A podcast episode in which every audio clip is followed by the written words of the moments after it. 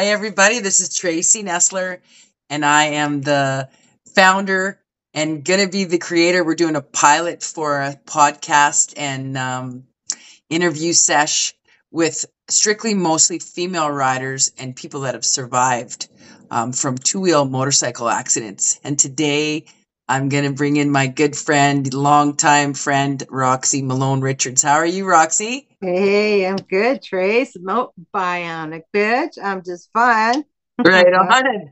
Yeah, I've still been struggling. Uh, I'm waiting on this femur to heal, and I've been hitting the pool and therapy, so it's been good. I, it's probably you know for what has happened to me, this has probably been a blessing in disguise. So I'm sure you can Oh, relate to that scenario.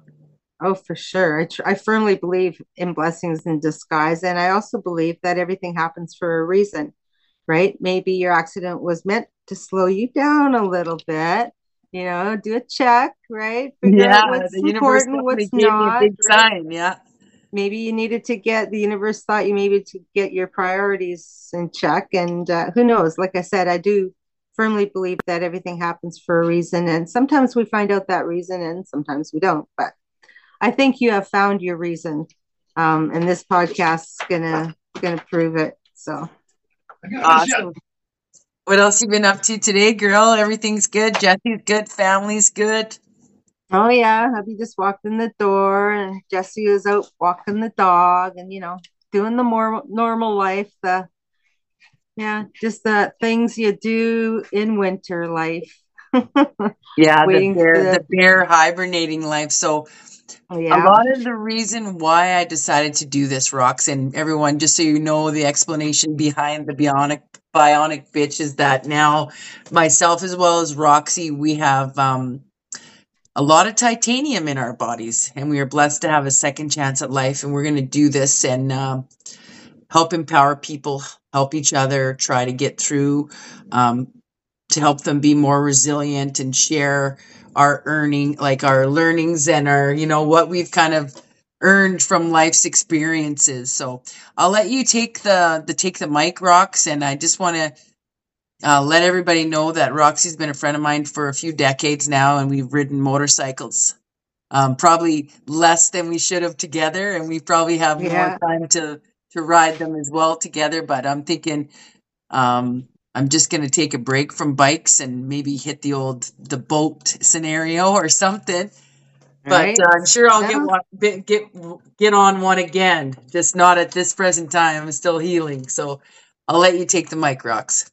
well, like I said, maybe you're meant to be doing something else, right? Like you spent a lot of time on a motorcycle. So maybe, like I said, the universe was telling you, hey, let's switch this up a lot a little bit. You got a lot of life to live, so let's do something different.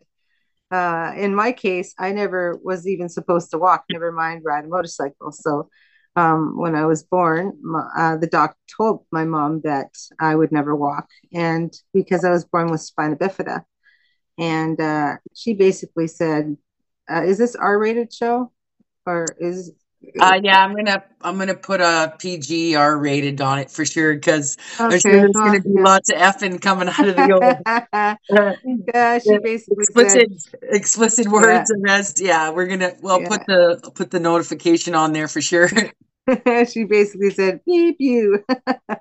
no, that's not happening. And uh, I'm really glad that she didn't just throw her arms up in the air like a lot of moms would and just said, okay. You know, she's like, no, that's not happening. And, you know, because if you're a baby and you're told from day one that you're not going to walk, that's your destiny. And so she changed my destiny. Um, and so, with many operations, like you said, lots of steel and metal in my feet and legs and back. Um, and I had crutches and braces. I was up walking.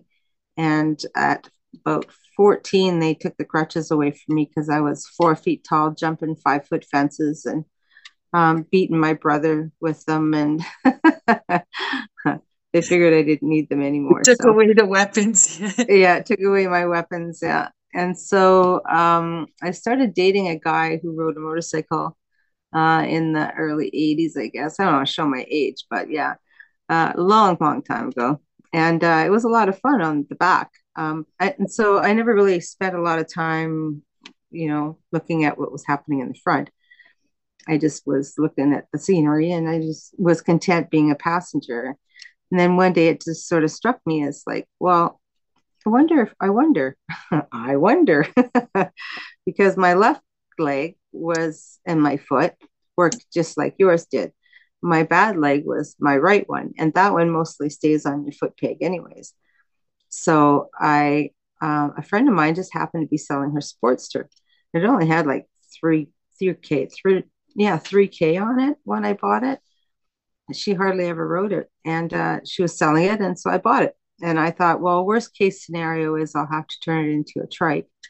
And um, so I went and took the course, and I'd never driven a standard before, so I had no idea how the clutch concept worked at all. So I got on this little Suzuki 125, and I must have dropped that fucker about a million times. I was so frustrated, right? And the instructor says, if you can't hold that up, how are you going to hold up that Sportster? And I'm like, I don't know. I don't know.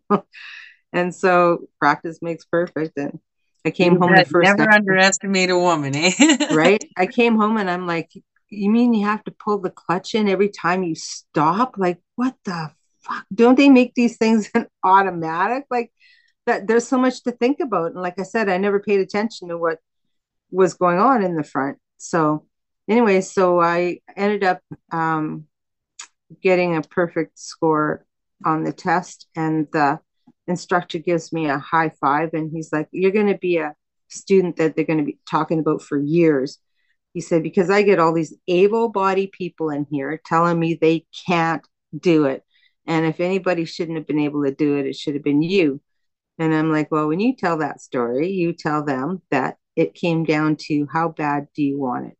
And I wanted it really fucking bad. I already had the bike and I was like really determined I'm going to ride this thing with two wheels. And I did. And I wrote it for, I don't know, I'm going to say good 15 years. And then um, my when my daughter was born, she was there, and that's a whole other story. Uh, she was born really premature, spent a lot of time in the hospital, five and a half months in, NICU and three months in PICU. So well, now she's graduating. And now she's graduating. Yeah. I mean, how time flies. It's crazy. Yeah. Now she's a healthy, happy 17 uh, year old. But at the time, um, you know, that's about the time that my foot dropped. And so I couldn't ride. And uh, well, I could. I tried.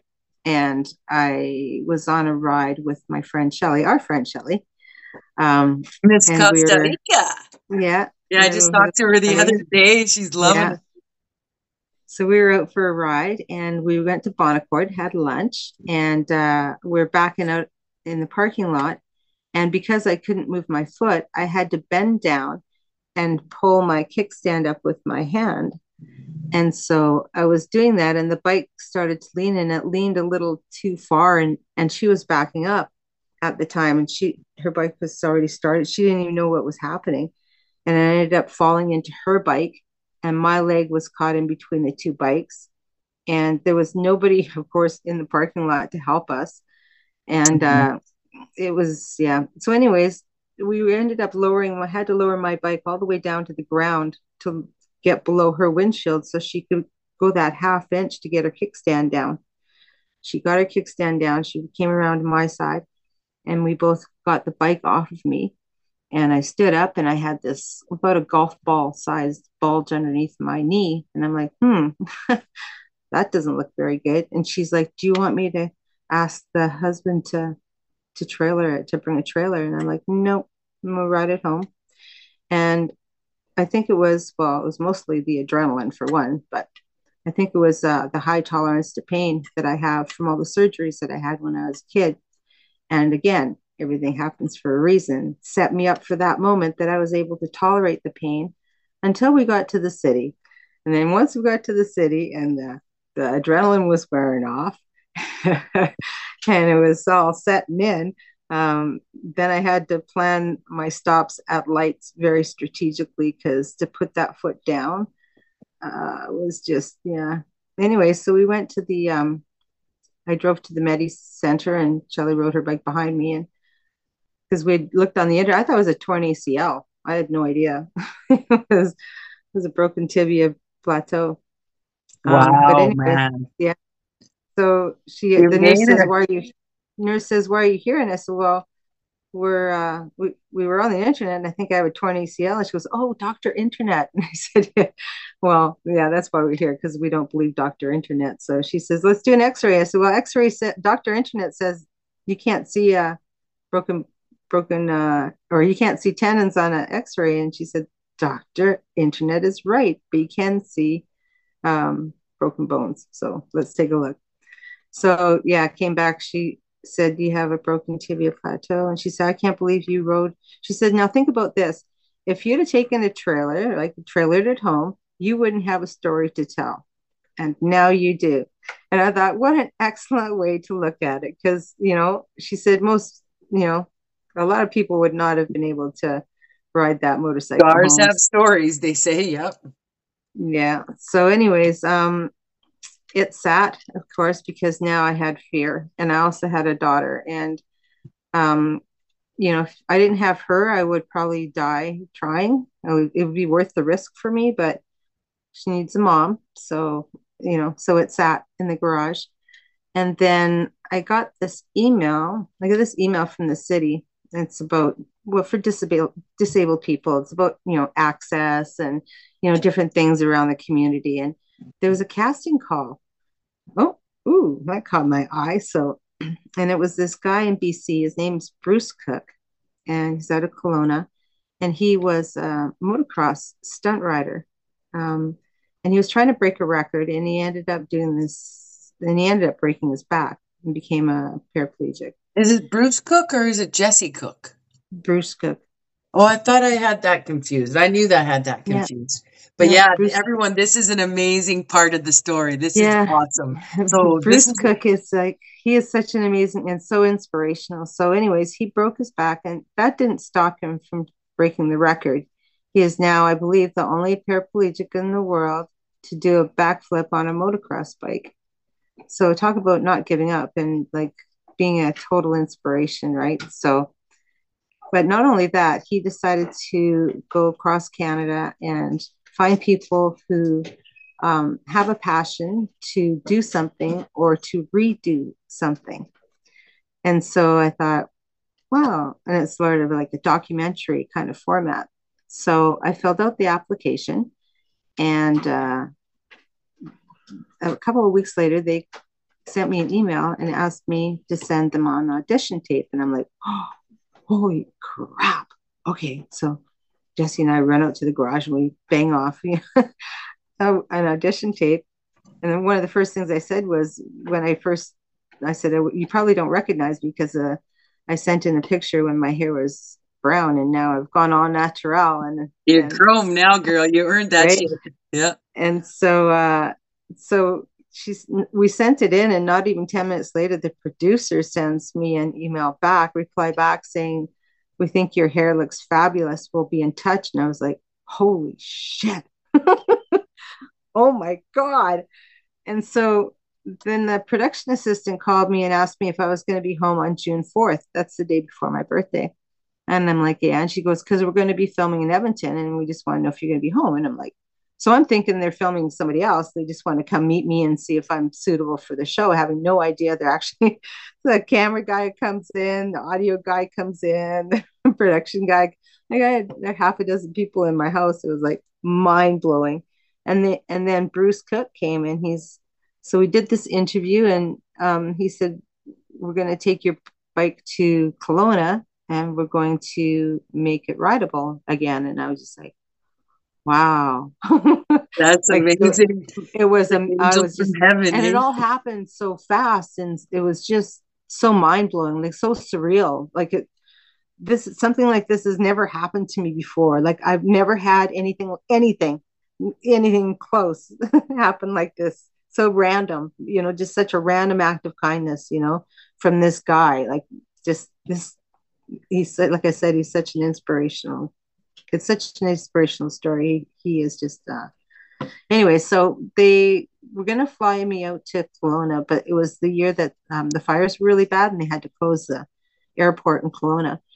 Um, and my husband and daughter were gonna they were gonna sneak them out there and you know do the big reveal and they were gonna show up but because it was so smoky and my daughter has respiratory issues it was just me that flew out so they flew me to vancouver actually and we had to drive to Kelowna and uh yeah and they filmed uh the big reveal and um, then I drove around Kelowna for a bit and that was kind of nerve wracking because I don't know the roads in Kelowna and now I'm on three I'm actually on three wheels in the back. So they put a kit on. So I still have all the power still in the center wheel and sort of like big, cool looking um, uh, training wheels. it's awesome. It's badass. right?